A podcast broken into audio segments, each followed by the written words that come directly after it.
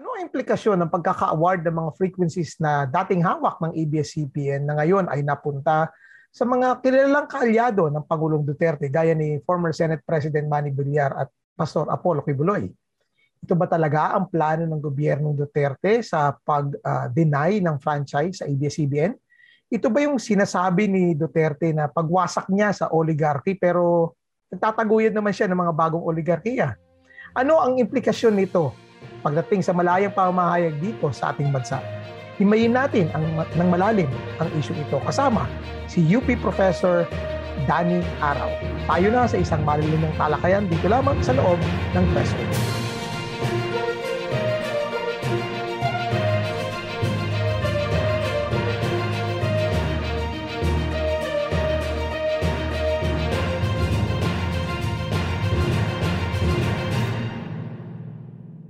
Isang magandang araw po sa inyong lahat at welcome inside the press room kung saan ating pinag-uusapan ang mahalagang issue ng ating bayan kasama ang mga reporters at newsmakers ng ating bansa. Ako po, si Romel Lopez, ang Regions Editor ng Press1.ph at kasama ko po rito sa loob ng press room ang ating editor na si Felipe Salbosa. Hello, Ipe.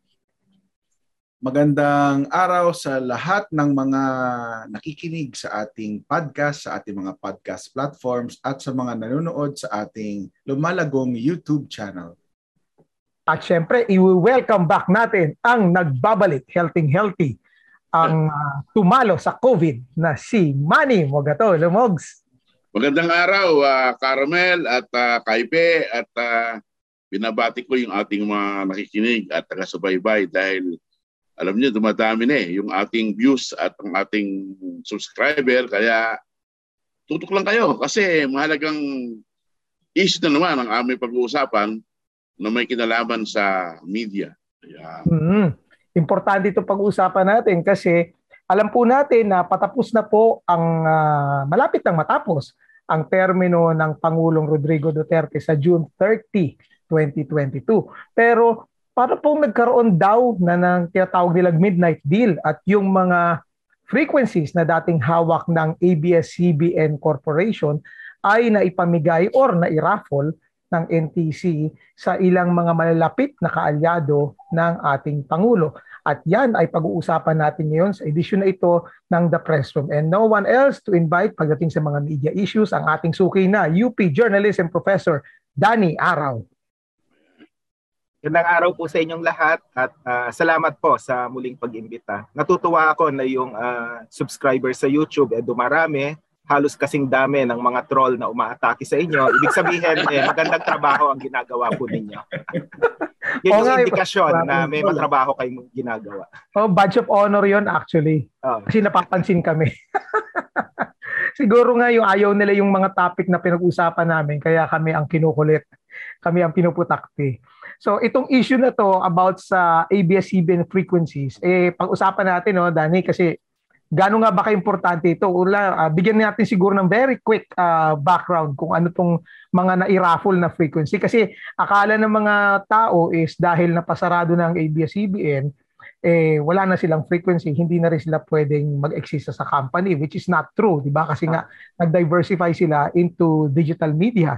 At kita rin man natin na patuloy pa rin sila, nag expand pa even sa digital space. Pero gaano ba kaimportante ang mga frequencies at kailangan mga iniraffle pa yan. Tapos siguro later on pag-usapan natin konting legalities kahit na hindi naman tayo mga mga lawyers no Pag, para mabigyan natin ng uh, brief background ang ating mga tagapakinig at mga manonood. So let's start muna dun sa may brief background there dyan sa mga frequencies. Yun nga, na-raffle ba? Na-raffle ba? Parang yun ang usapin. Oo. Oo, yun ang, yun ang sasagutin ni Prof. Danny. Ah, hindi, sinagot na ni Ipi eh. Kasi may proseso dapat na, din, na dinaraanan at uh, syempre kahit wala kang masyadong alam sa batas, uh, kailangan naman ng due course dito. Uh, hindi yung po pwedeng uh, June 9 sa pagkakaalam ko yung election period uh, tapos uh, mga June 5 at June 6 yung uh, awarding ng mga frequency na ito, gaya ng sinabi ni Ipe, questionable yung uh, pagpili uh, dun sa mga na-awardan na pag-uusapan natin ng malaliman mamaya. Kasi dapat may prosesong dinaraanan ito, tinitingnan yung track record hmm. at yung iba pang mga kwalifikasyon ng mga nakapila. Tapos tandaan natin ha, matagal na matagal pong nakapila uh, yung maraming news media organization kasi prior to the non-renewal ng prangkisa ng ABS-CBN, walang bagong uh, franchise application na tinatanggap. Bakit? Mm. Kasi punong-puno na po yung mm. uh, fran- yung ano yung available airwaves po natin. Tapos linawin natin, uh, hindi naman lahat ng broadcast organizations nag apply ng prangkisa. Para lang ito right.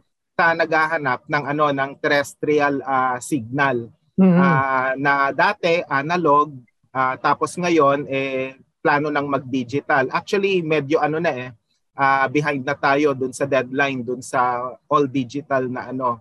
So right. yung natitirang analog, yung channel 2 Mm. At uh, yun na nga, yung proseso eh napaka-questionable kasi ayon mismo sa National Telecommunications Commission, uh, sila na ang nagdesisyon kung sino ang mabibigyan. Uh, kumbaga parang wala nang uh, pilian, wala nang uh, comparison, wala nang bidding uh, na nangyari at uh, hindi na isa publiko yung pamantayan basta bigla na lang sinabi na ito na yung nabigyan. At iba pang usapin uh, na siguro palalimin natin maya-maya pa yung mga nabigyan ng frequency, right. particular yung uh, Advanced Media Broadcasting System na alam nating pag-aari ni Villar. Hmm. Tapos uh, yung uh, Channel 43 na dating nasa Amkara na ginagamit for TV uh, plus, plus. Uh, sig- uh, digital signal ng uh, ABS-CBN eh napunta naman sa SMNI na pag-aari ni Kiboloy. Hmm. Tapos may isa pang frequency na napunta sa Aliw Broadcasting System na siyang nagpapatakbo rin ng DWIZ. So, hmm. kumbaga ano eh, yung Bilyar, yung Kiboloy, at saka yung Kabangon Chua owned na Aliw, uh, hmm. all of them are perceived to be pro-administration. Uh, hindi mo alam kung sino yung malala, kung si Bilyar ba o si Kiboloy, di ba? Uh, kasi nga ano eh, talagang uh, mahirap isipin na kumbaga parang ano eh, maraming usapin dito pero we can just focus on the propriety of it all. Uh, si Villar, yung anak niya na nasa Kongreso, right. nasa House of Representatives, eh, bumoto laban sa granting ng franchise sa ABS-CBN. Right. Yung asawa niya, si Senator Cynthia Villar, eh, hindi pumirma doon sa right. resolusyon na inihain ni Tito Soto mm-hmm. uh, na nananawagan for renewal ng ah, para sa granting ng franchise ng ABS-CBN. Tapos uh, maka-administrasyon na malinaw yung mga bilyar kasi yung anak niya eh, DPWH secretary at yung hmm. asawa ng anak, technically yung daughter-in-law ng uh, ni Manny Villar eh DOJ undersecretary at spokesperson pa man din.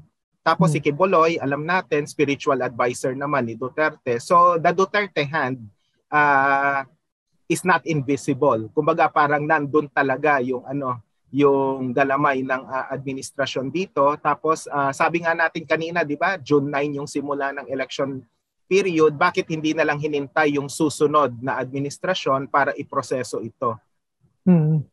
Professor Danny, Apo. parang lumalabas eh arbitrarily nagpasya yung uh, ah, NTC. Pero pwede ba kami i-walk through dun sa proseso? Paano ba talaga dapat i-award ang frequency ng na alam naman natin very limited no oh. hindi siya ano uh, marami oh. Well syempre the long and short of it is merong tatlo kang i-hurdle na ahensya ng gobyerno uh, nandiyan syempre yung Securities and Exchange Commission irerehistro mo yung iyong kumpanya bilang broadcast media o bilang mass media. Hmm. Tapos uh, syempre uh, kailangan mo ring mag-file ng application sa for for uh, availability ng uh, signal uh, ng ano ng frequency sa National Telecommunications Commission. Tapos uh, ito yung pinaka-crucial sa lahat na talagang na-politicize yung proseso, kailangan mo ng congressional approval. So right. sabihin nito, uh, may ipa, may kailangan kang maghanap ng magi-sponsor sa iyo sa House of Representatives para mag-file ng bill uh, for the granting of franchise tapos hindi lang, linawin natin na hindi lang HOR ang mag-a-approve nito kasi kailangan ng bicameral uh, conference. Uh, yung Senado dapat magkaroon ng equivalent bill din yan kasi i, ang ano ang lahat ng mga prangkisa ay nagiging Republic Act yan. So ibig sabihin pipirmahan din yan ng mismong pangulo ng Pilipinas. So ito yung proseso na dinaanan. Now, uh, syempre sa kaso ng uh, AMBS, na medyo bago-bago pa. Uh, at ito yung questionable rin eh, Romel, Manny at uh, Ipe kasi bagong-bago yung AMBS sa pagkakaalala ko 2019 nagka na-approve ng uh, Kongreso yung kanyang franchise. Uh, hindi masyadong na-report ito sa media kasi parang akala eh gusto lang mag-diversify ng mga bilyar uh, ta- uh, sa media halimbawa uh, subject to the availability of uh, the frequencies tapos uh, yun lang, uh, hanggang dun lang yung level ng pagtingin ng mga tao ng 2019.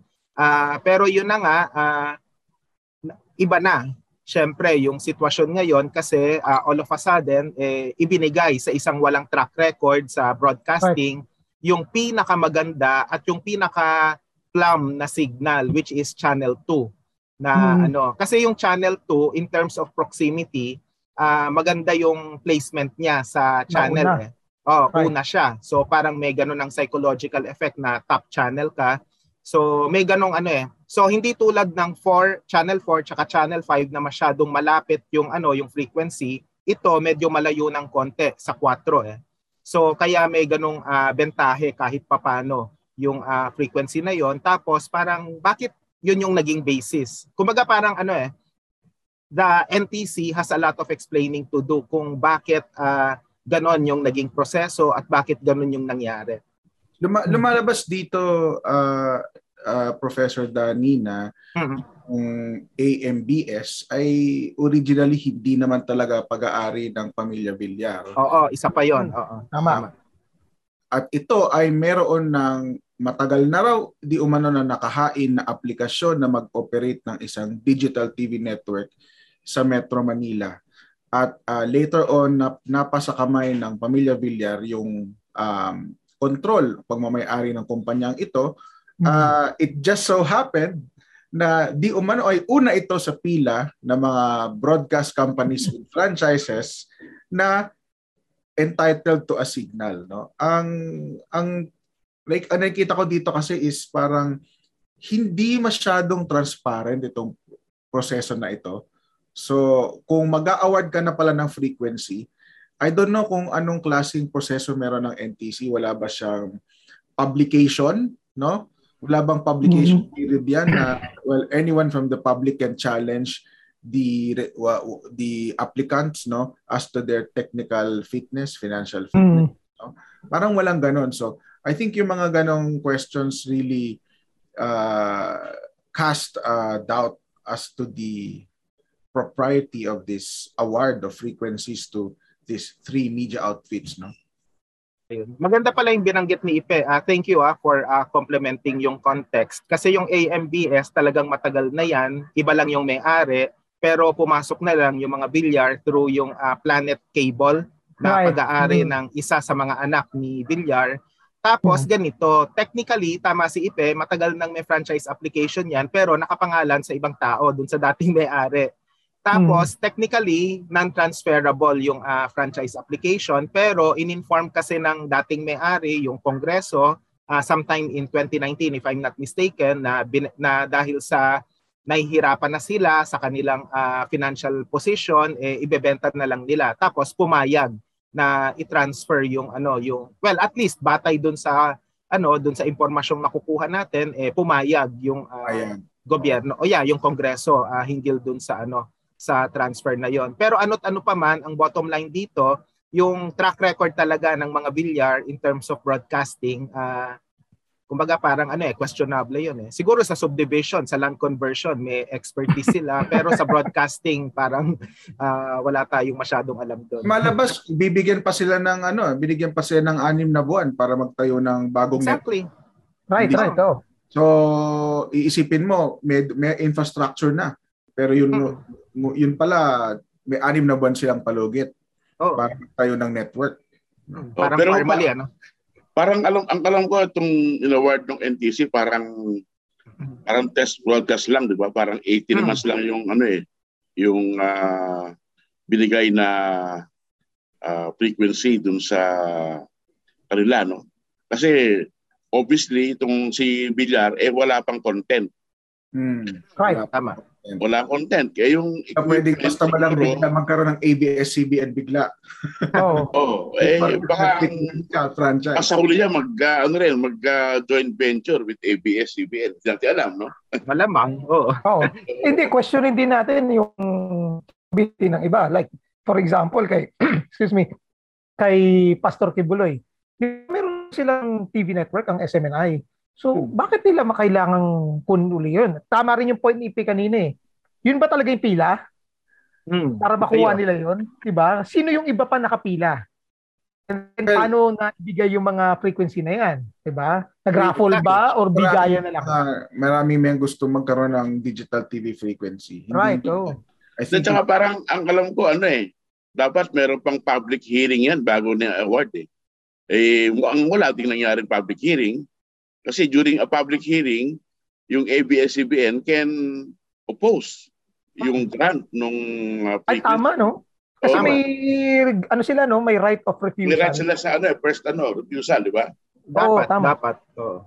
Yun yung questionable nga talaga eh. Kaya nga sa usapin ng proseso, talagang parang nagtataka ka talaga kung bakit ganon. Tapos tandaan natin yung SMNI, uh, as Romel correctly mentioned, uh, may network na siya na existing tapos parang gusto pa niyang palakasin ito. Uh, hindi natin ano eh uh, binabatikos yung masyado yung SMNI sa nilalaman nito. Kaya lang yung isang nakakabahala rito, baka kung ano yung nilalaman ng SMNI sa kasalukuyan, mas lalo pa nilang i-expand.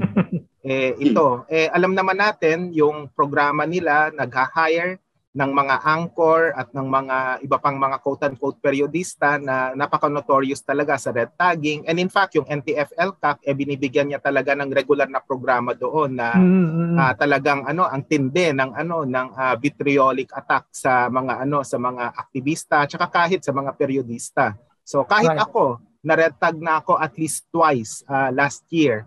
Yun lang yung alam ko pero malam, hindi ko alam kung merong iba pang mga pagkakataon So, yun, yun yung ano eh, problema. Tapos, uh, with the Villiers, alam naman natin na yung kanilang plan, so syempre, poprotektahan nila yung kanilang mga business interest. So, anong klaseng periodismo kaya mm, yung uh, ipapatupad nila? So, kaya lang, let's be fair din naman. Kasi sa usapin ng franchise application, hindi naman natin ginagawang basis yung klase ng periodismo o yung broadcasting content na ilalagay. Mm mas yung technicalidad pa ng uh, una, yung kakayahan, yung track record, tapos yung pagsunod din sa tamang proseso. Yung right of first refusal, yung sinabi ni Mogs kanina, napaka-crucial niyan eh. At saka yung denial ng franchise ng ABS-CBN, it's a very, very political issue na dapat uh, bigyan natin ng uh, due diligence and uh, due deference yung susunod na administrasyon na magdesisyon kung ano yung kanilang uh, magiging uh, paninindigan dito. Kasi tandaan natin, the next administration or the next president, whoever he or she may be, uh, has the right to rescind yung desisyon ng NTC which is an executive agency, di ba? It's under the DICT. So may karapatan dapat may may ganong option yung susunod na pangulo. Kaya pala siguro Professor Danny, yung hmm. desisyon ng NTC ay bigyan ang AMBS ng temporary na uh, permit para gamitin yung frequencies na digital at analog. Analog. Uh-huh. So mukhang may political angle din dito dahil tama to make sure na hawak niya yung ano yung yung front, yung frequencies even after the election. Exactly. Pa, kailangan manalo yung kung sino man suportahan ng mga Oo. Sa Mayo 2022. Exactly. Oo, yun naman talaga yung plano. Kasi ano eh, sa totoo lang kung ikaw eh medyo dissenting tao o dissenting uh, policy maker, uh, parang may deference ka sa susunod na administrasyon eh. Hindi ka gagawa ng midnight deal o ng midnight appointment. Uh, kaya nga ito, uh, maganda yung binanggit ni Terry Ridon ng InfraWatch na ito ay almost midnight deal kasi masyadong malapit sa election period. Bakit mahalaga yung election period? Kasi from from January 9 even up to the present na election period na bawal na yung mga assignment ng frequency, mm. bawal na yung mga ap- government appointment, kahit yung mga promotion uh, right. sa mga government agency, even sa mga state universities tulad namin, uh, hindi ka muna pwedeng mag-promote ng mm. mga ano ng mga official o ng mga faculty kasi nga uh, ano eh, hinto may ban. na. Pa, oh, may ban. Mukhang, mukhang inayos um, ng Exactly. maigi yung timing ng pamamahagi ng mga frequencies. No? Oh. Oh. Eh kasi nga, kung Gusto ko i- babalikan natin yung ano, no? Babalikan natin yung Yeah, nangyari. Inaward yung frequency nung January 6. Oh. O tatlong araw lang, ban na sila. So talagang Exactly. hinabol talaga, di ba, Prof? Oh, exactly. Habol na habol talaga eh. Para hindi masyadong obvious. Kasi pag January 8 or January 9 ng 12 o'clock, baka masyado ng obvious eh. Kaya medyo inano siguro ng tatlong araw. Anyway, nanguhula lang tayo sa araw na to. Pero yun na nga, ang punto lang dito, talagang hindi dapat na ginawa ito, especially in a situation na naghahabol yung maraming, ah, hindi lang ABS-CBN eh, kundi yung maraming mga ah, press freedom defenders ah, hinggil sa pinagdaraanan ng ABS-CBN sa kasalukuyan. Mhm. At saka alam naman natin na halimbawa lang ha, hindi ko naman sinasabing mananalo talaga yung opposition pero in the event na merong opposition talaga na president or vice president or whoever na magsabi na hindi dapat nangyari yung ah, ah, non-renewal ng ah, prangkisa ng ABS-CBN, talagang may ano eh, kung may political will yung susunod na pangulo, talagang yan yung unang-unang gagawin na order of the day, ire-reverse yung ah, magiging desisyon ng NTC. Pero dito walang pag-iingat eh. So parang napaka-brazen ah, in the sense na sige, gawin natin ang lahat ng pwedeng gawin hanggat nasa kapangyarihan pa tayo, di ba? Kasi mas Hmm. mahihirapan na yung premise nila parang kapag ka opposition yung manalo, mas mahihirapan na na i-reverse ito hopefully. O kaya kung ah, ang aliado nila yung mananalo, edi parang ano, ah, happy days are here again yung magiging tema ng kanilang ano ah, Yung buhay. Prof, of Sa tingin niyo ba ah, magamit ito ng mga alyado ni Pangulong Duterte para sa eleksyon na darating sa, na, sa Mayo? Ah, yeah, magandang tanong 'yan. Ah, kung masi-set up kagad yung broadcast, kahit test broadcast lang 'yan, ah, yeah, ah, the propaganda angle will be there. Tapos tandaan natin na ang Channel 2 napaka-strategic niya na pwesto. Ah, kahit na sabihin natin na analog, kumbaga temporarily analog pa tayo eh. So syempre magbabago rin yung mga frequency pagka nag-all digital na tayo, yung signal eh mas magi improve tsaka ibang-iba na yung magiging reception sa mga TV na- ah, sets natin. Pero pansamantala, maganda yung ah, ah, posisyon ah, na ibinigay ah, na sa AMBS talaga. Kaya hindi natin alam kung paano nila ito i-maximize pero in terms of content, ah, I doubt ah, personally kung mabibigyan ng editorial independence kung sino man yung Hmm. i-hire na mga periodista kung magkakaroon man ng news and current affairs dun sa bagong ah, Channel 2, di ba? So isa yon o kaya may willing ba na maging periodista para sa kanila. Siguro if the price is right baka meron pero anong klaseng periodismo naman kaya yung ipapatupad nila? So yun yung malaking tanong. Baka mamaya ano ba yun? Baka maging Channel 4 lang, parang extension ng Channel 4, yung Channel 2, di ba? Copycat ng Channel 4. Oo nga. of Danny, Ay, yung, yung isang Ay, kasama, sorry. yung isang kasamahan ninyo sa UP, si Apo. Ernie Lambino, ang medyo ang napansin niya is bakit yung aplikasyon ng Villar ay for a digital uh, frequency only. Hmm. Pero binigyan siya ng digital at yung channel 2 yung analog uh, At analog. frequency ABS-CBN. So para sa kanya questionable yun eh no. Hmm. Ah, kaya walang ano eh, kaya biglang magkukumahog ang mga Villar to build the the infrastructure. Exactly. They don't have it. Yeah, exactly. They don't have it. So malamang baka ano, may mga babrasuhin sila o may mga bibilhin sila na Hmm. mga bagong network uh, to ensure that they will have the necessary facilities. Pero yung punto ni Marichu, ayun, uh, it's worth taking note din. Kasi tandaan natin yung Channel 2 na yan, na analog, temporary lang yan. Parang in a year or so, mawawala rin yung analog kasi Hmm.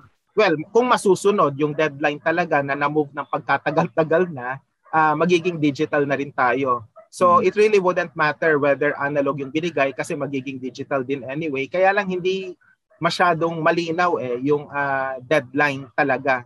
Kasi ilang beses nang na-move yan. Ah, kailan pa yan? 2005 pa yata Right. yung Oh, plano, mid di ba? 2000 yan. Yeah, something like that eh. eh ngayon, Ngayon, eh, 2021 ngayon ang bagong ang bago nilang plano is 2023. Oo, yun. Yeah. Well, masusunod ba ito? Di natin alam, di ba?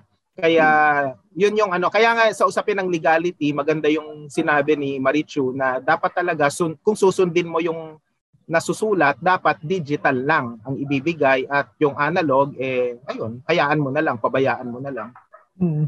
Uh, yung, Prof. Danny, uh, tanong ko lang ano sa tingin mo yung mga mabigat na policy implications sa mga nangyari na to na uh, nakita natin na weaponize yung proseso eh lalo na against sa mga uh, mamamahayag or broadcast or news organizations na highly critical. I think we have to address yung issue na kapag uh, may bagong presidente, kasi nagpapalit tayo ng presidente every six years. So Tama. kung hindi natin mababago yung mismong structure, yung mga batas, I think mauulit at mauulit ito eh, no? Tama yun, uh, na-weaponize na yung mga batas to the point na kailangang i-rethink natin talaga yung kapangyarihan ng iba't ibang branches of government. Uh, alam mo, isa sa mga dapat nating tingnan ay yung uh, politicization ng franchise application na nakakaapekto talaga sa ating kalayaan sa pamamahayag. Alam mo, for the longest time, uh, sinasabi na natin paulit-ulit na yung broadcast franchise dapat dumaan yan sa isang independent commission na talagang ano pinamumunuan ng mga media practitioner o ng ilan pang mga media industry leaders, not necessarily journalists, pwede rin yung mga artist, pwede rin yung mga advertiser, basta yung mga stakeholders talaga sa media dahil alam nila kung sino yung dapat nabigyan ng prangkisa at kung sino yung dapat na i-deny, sino yung propagandista, sino yung fake news peddler. So right. yun yung iiwasan mo talaga. Ngayon, you have an NTC that is that used to be under the office of the president pero nung ni-reorganize nung 2016 yung bureaucracy at in-establish yung DICT, so nilipat yung NTC under uh, the DICT which is currently headed by uh, Honasan ba? Yeah. Uh, so 'yon. Tapos uh, yung usapin ng uh, congressional approval, dapat right. mawala na rin yan. Kasi alam mo sa ibang bansa, halimbawa sa Estados Unidos, hindi naman kailangan na dumaan sa kongreso yung mga franchise application na yan eh. So tayo, uh, parang merong ganon kasi nga uh, legislators want to get a hold on uh, the media. Kasi alam mo yung practice talaga through the years, uh, ito yung parang dirty little secret din sa media. Sorry ah kung medyo binubuko natin 25 years yung application mo, siguro pagka last year mo na, yung mag expire na yung yung prangkisa mo, mag hahanap ka ng sponsor sa kongreso, tapos yung manner ng reportage mo, parang magpapakabait ka ng konti, wala mm-hmm. kang masyadong titirahin, mm-hmm. kasi baka ma, malagay sa alanganin yung franchise application mo. Tapos, pag nakuha mo na yung prangkisa, pagka inaprubahan na, saka ka na uli magtatapang-tapang, di ba? Mm-hmm. Until uh, pag mag expire naman, alam mo yon yung vicious right. cycle na yan, parang uh, nakakarindi talaga. At saka ano ah, sa konkreto pala, uh, batay sa pagkikipag-usap ko sa ilang mga uh, sympathetic legislators, yung mga franchise application sa Kongreso, dati ano, minsan 15 minutos lang yung inaabot eh. Yung parang hmm. tinatanong, are all papers in order? Tapos pag sinabing yes, okay, approve. Parang ganun kabilis eh. Pero yung sa ABS-CBN, Ilang marathon hearings yon Labing, Oo. mahigit isang dosena yun eh, sa Oo. pagkakaalala ko eh. Inuumaga pa eh. Inuumaga pa. So parang baka maulit eh. Parang nangyari na siya sa ABS-CBN. So yung chilling effect uh, would be real. So pagka yung iba pang mga broadcast network eh mag expire na yung kanilang prangkisa, kung dati eh nagpapakabait sila, baka ngayon mas magpapakaamo pa, maamo pa sila. Sobrang bait na nila para hindi sila malagay sa alanganin. Di ba nagpakabait din, uh, Prof. Danny? Yung isa na bagong approve lang yung franchise. After mo pasara ABS-CBN, bigyan bumait eh. Kasi nga, pwedeng balikan eh, di ba? Exactly. Ayun. uh, uh, Ah, pwedeng, ayun, yung pala, huling-huli na lang, ah, pasensya na ipe ah, pero yun, pwedeng i-co-warrant to. Yun pala, yung isa ring, isa rin yung point na yun, yung i-co-warrant to petition, i-review kung tama ba yung awarding ng prangkisa. Yan na naman yeah, so, yung magic word na yan, oh, abusado masyado yung co-warrant to na. Yeah. Sorry ipe ah, na, na ano kita, na-interrupt kita. Hmm. Posible, posible rin ano, no, uh, yung proseso na to, to, to give it uh, appearance of legitimacy, hinaluan ng legitimate na broadcaster. So for example, yung Kabangon Chua family na nabanggit mo exactly. kanina, matagal na silang nasa mm-hmm. industriya ng broadcasting. No, and I would I would say matagal na rin silang nakapila for a uh, TV broadcast license. No? So I would say um, they they probably deserve it uh, having waited for decades to be able mm-hmm. to broadcast. Pero hahaluan mo nung, nung ibang mga applicants na nauna sa kung biglang nauna sa pila tapos makakakuha ng mas magagandang mga frequencies. Literal na singit eh, no? Oo. kasi nga, yun yung pang maganda yung binanggit ni Ipe kasi kailangan talaga maging transparent eh. Valid yung question kanina, sino ba ang mga nakapila? Honestly, di ko alam. Kasi sino ba sa atin yung may alam? Kasi hindi right. transparent eh. Tama. I would say lahat ng mga na may franchise gusto niyan magkaroon ng TV franchise. Even you know even the church may, may radio franchise. I would say oh. like to have a TV license. Pero hmm. why why why will the Villar family have it? Why will Iboloy have it first? 'di ba? Exactly. so, ano ba yung pila? Who determines the the queue and who determines the fitness the technological financial capacity of these entities to to deserve the possession of these frequencies, even temporary possession of these hmm. frequencies, uh, I mean, uh, how can NTC do that so brazenly no, without being so without, without being transparent about? I think that's the central ano issue dito sa Oh, yun yung ano yung keyword no, brazen. Oh, sa Tagalog pa talagang wala nang hiya. Karapal, 'di ba? Oh, shameless. Oh. Kaya ganun. Amogs, hindi, gusto ko lang sana yung tanong kay Prof. Kung ano eh, kung mababawi pa ng ABS-CBN yung franchise na yan sa yung darating na panahon o talagang sarado ng tindahan? well, syempre may challenges yan pero sabi nga nila habang may buhay may pag-asa eh. Kung sino man yung mau crucial dito yung mauupong pangulo eh kasi uh, as hmm. an executive agency, yung NTC, yung mga decision niyan, kayang i-overturn. Pwede siyang ma-overturn uh, through executive decision on the part of the president. Sabihin niya, oh, hindi pwede yan, o i-reverse natin yan, di ba? And it happens all the time, di ba? Uh, malaki yung kapangyarihan din naman ng Pangulo. Eh. So, hindi natin dapat maliitin yung uh, kakayahan at yung legalidad ng ano ng uh, pag-rescind ng mga unjust na mga order. Halimbawa, noong 1986, uh, nung mapatalsik si Marcos, uh, isa sa mga unang-unang ginawa eh ibalik, 'di ba? Yung ABS-CBN mula sa mga Benedicto, tsaka yung iba pang mga crony na may-ari nito, pabalik sa mga Lopez at interestingly, ito yung medyo nakakatawa nung panahon ng franchise application uh, nung uh, nakaraang taon, parang binalik uh, ay sorry, two years ago pala nung 2020, parang binalik sa ABS-CBN. Uh, ah, ano po ba yung legalidad sa likod ng pagmemay-ari nyo ng ABS-CBN? Di po ba mga Benedicto yung mga may-ari niyan, ganyan. So yon yung parang uh, kaya eh. Kasi nung panahon ni, ano, nung namayapa ng si Cory Aquino, parang she exercised uh, due diligence in terms of trying to correct uh, what was ano inherently wrong, di ba? So, hmm. kaya lang, yun na nga, sa usapin ng legality, pwede mong questionin kasi nasaan yung paper trail, nasaan yung ano. Eh, panahon ng injustice yan, nung panahon ng martial law, wala kang paper trail na, magsasa, na maglalagay ng smoking gun na talagang uh, sinabi ni Marcos na we will be illegally acquiring ABS-CBN. Siyempre, may mga ano yan, may Inikot mga rin, ah. paikot-ikot at oh. pagbamasahe ng mga datos para ma-justify yon. So, syempre, ni-reverse ng nakaupong administrasyon. So dapat yung mauupo ngayon, kaya nga uh, medyo lumalabas tayo doon sa paksa natin ngayon. Sa darating na halalan, mahalaga talaga yung press freedom eh as an as an election issue kasi dito nakasalalay din eh yung ano eh yung uh, pag-correct doon sa mga ma- mal- maling ginawa sa hindi lang sa ABS-CBN kundi pati na rin sa Rappler, yung red tagging na ginagawa sa mga periodista, yung pagpatay sa mga periodista at iba pang mga injustice uh, sa media sector. Kaya right. 'yun, uh, kaya ganun kahalaga yung halalang ito. Pero syempre, pag alyado ni Duterte o yung mga Marcos halimbawa, yung uh, maupo, syempre uh, it will be more of the same. So parang uh, to, to answer Mog's question, kung mga Duterte at mga Marcos allies yung mananalo, ayun, syempre wala nang pag-asa yung ABS-CBN. Pero kung iba, medyo may konti pa tayong makikita siguro. Siguro gusto ko rin i-point out no na the fact na itong storya na to ay lumabas sa uh, because of the enterprising uh, abilities of uh, a uh, news website no says a lot about how the NTC handles communication no. So, right.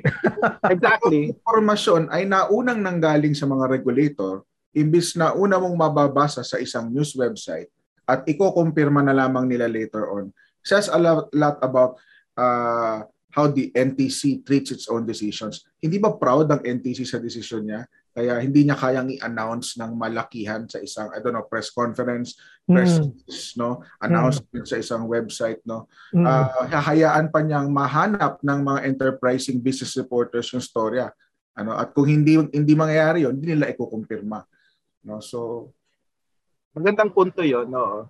Uh, at saka, pero usually uh, is NTC in the habit of announcing yung mga decisions nila.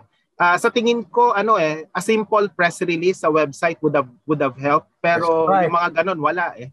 Kahit hindi ka mag-press con eh kahit press release lang eh pero yung press release happened after the fact, 'di ba? Nung nagtatanong na yung media. Yes. Mm-hmm. Uh, so nung, yun, nung na-break na yung storya saka sila nagsalita. Oh, exactly. Confirm it. Now, nag, na ngayon nagpapaliwanag tuloy sila ngayon, no. Imbes oh. uh, ahead sila doon sa issue. Uh-huh. Pero yun nga kagaya ng nasabi natin, mas marami pa tayong mga tanong dahil hmm. ang daming mga marami silang sinabi doon sa information na yon na basically kinonfirm lang nila yung inilabas ng news website. Pero hmm. kagaya nga nung napag-usapan natin, hindi nila sinasagot yung tanong. Banggitin natin, uh, banggitin natin yung bilyonaryo. Oh, bilyonaryo ni Hill. Oh, yun. Kasi oh, si Hill. Una, hindi nila sinasabi yung proseso.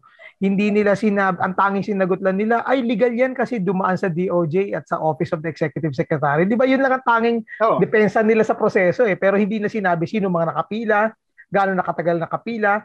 Yun, mga tanong natin about the capability, 'di ba? Bakit biglaan?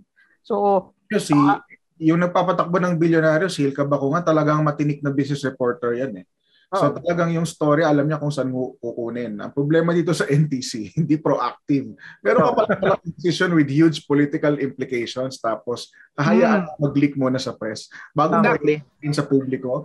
Hmm. So medyo, for me, you know, as an observer, medyo questionable yun. At kung ikaw ay nagbabantay din, kasi para sa akin, ang dating nun eh, bakit yung ganitong klase na, sabihin na natin not so midnight deal, eh nag-leak. Ibig sabihin, uh-huh. someone from inside the NTC really feels na hindi tama itong nangyayari at kailangan i-leak. Kaya finib. Oh. Pero dapat din nating purihin bukod kay Hil Kabakungan si Lala Rimando kasi hmm. doon sa website mm. niya uh, kumbaga parang pinagtiyagaan niya yung pagbibigay ng konteksto kaya medyo ano eh mas nalilinawan hindi lang yung iba pang mga kapwa periodista natin kundi yung publiko kung ano nga ba uh, kumbaga doon ko lang nalaman may planet cable pala ano tapos yung kamay ng mga bilyar yung Oo. Oh, tapos ganun pala kala. Alam mo nagulat ako ha, ganun kalawak pala yung business interest ng mga bilyar. Akala ko hanggang Prime Water lang, tsaka mga mall at tsaka yung Camellia Homes yung ano nila, pero ang dami ang lawak pala. Kasi, all nga eh, di ba? Oh, kaya pala may all. all. kaya may all. Oo, yun pala yun. Yun pala yun. All, all day, all night. All day, all night to yun. Oo, oh, exactly. Oh. O bilang pagwawakas natin, Prof. Danny, uh, ano yung masasabi mo, kagaya ng nabanggit mo na kanina tungkol sa may election, yung mga final message natin para sa ating mga tagapakinig at tagapanood na kung gaano talaga kalalim at napaka-importante itong uh, halalan na ating uh, gagana- nagaganapin itong uh, Mayo at sa mga polisiya, sa mga buhay natin, mga Pilipino na akala natin, ah, away na mga mayayaman yan. Di ba? Sabi ni Isko, away lang ng mga Marcos at mga Aquino yan. Or siguro away lang to ng mga Duterte at Lopez itong issue na to ng frequency na to eh. Pero napatunayan natin na mas marami pang mga malalalim na issue dito na kailangan nating i-take into consideration kung sino man yung uupo sa Malacanang for the next six years. Prof. Danny. Uh, uh, Uh, itong uh, assignment of frequencies, technically ano lang yan eh, maliit na proseso dapat yan. Hindi yan masyadong binibigyan ng attention talaga ng publiko kasi sa totoo lang dati hindi naman yan press freedom issue eh. Pero hmm. ngayon naging press freedom issue na dahil sa weaponization of the laws and the bureaucracy, dahil sa pinagdaanan ng ABS-CBN, kaya nagiging malaking uh, bagay po ito. At saka tingnan din natin yung nature at yung process ng assignment ng frequency, hindi naging malinaw, at yung mga nakinabang dito ay yung mga masasabi nating malapit sa kusina sa Malacanang. Yung mga bilyar, yung mga kiboloy na alam nating uh, talagang dikit na dikit uh, kay Duterte. Kaya napakahalaga po ng ating halalan sa susunod na uh, mga buwan sa Mayo kasi po uh, pipili po tayo ng ating mga leader. Uh, kapag ang mga leader natin ay walang malinaw na tindig sa kalayaan sa pamamahayag, uh, magpapatuloy at magpapatuloy po yung ganitong klasing uh, paninikil sa ating uh, batayang kalayaan sa pamamahayag. Kaya mas mainam po talaga yung mga kandidatong tumatakbo, tanungin natin ano ba ang inyong tindig sa isyong ito sa partikular at sa kalayaan sa pamamahayag sa pangkalahatan. At sana po uh, gamitin natin yung kapangyarihan nating bumoto para po piliin lang yung matitino at yung maninindigan po para po sa ating karapatan. That's the keyword, yung matitino ang ating Hindi lang dahil name recall. Salamat, uh, Prof. Dani. Salamat, uh, Professor. Sama uli sa amin dito sa press room. Salamat. Maraming salamat po. Hanggang sa ulitin. At maraming salamat po yung sa inyong uli, uh, sa inyong lahat muli sa pagsama sa amin dito sa loob ng Press Room. Harinawa, makasama po namin kayo sa mga susunod pang edisyon ng Press Room upang mas lalo nating uh, mapag-usapan ang mga issue ng bayan. Ako po muli, si Romel Lopez, kasama si Ipe Salbos at Manny Mogato ng press1.ph. Isang magandang at mapapalang araw po sa inyong lahat.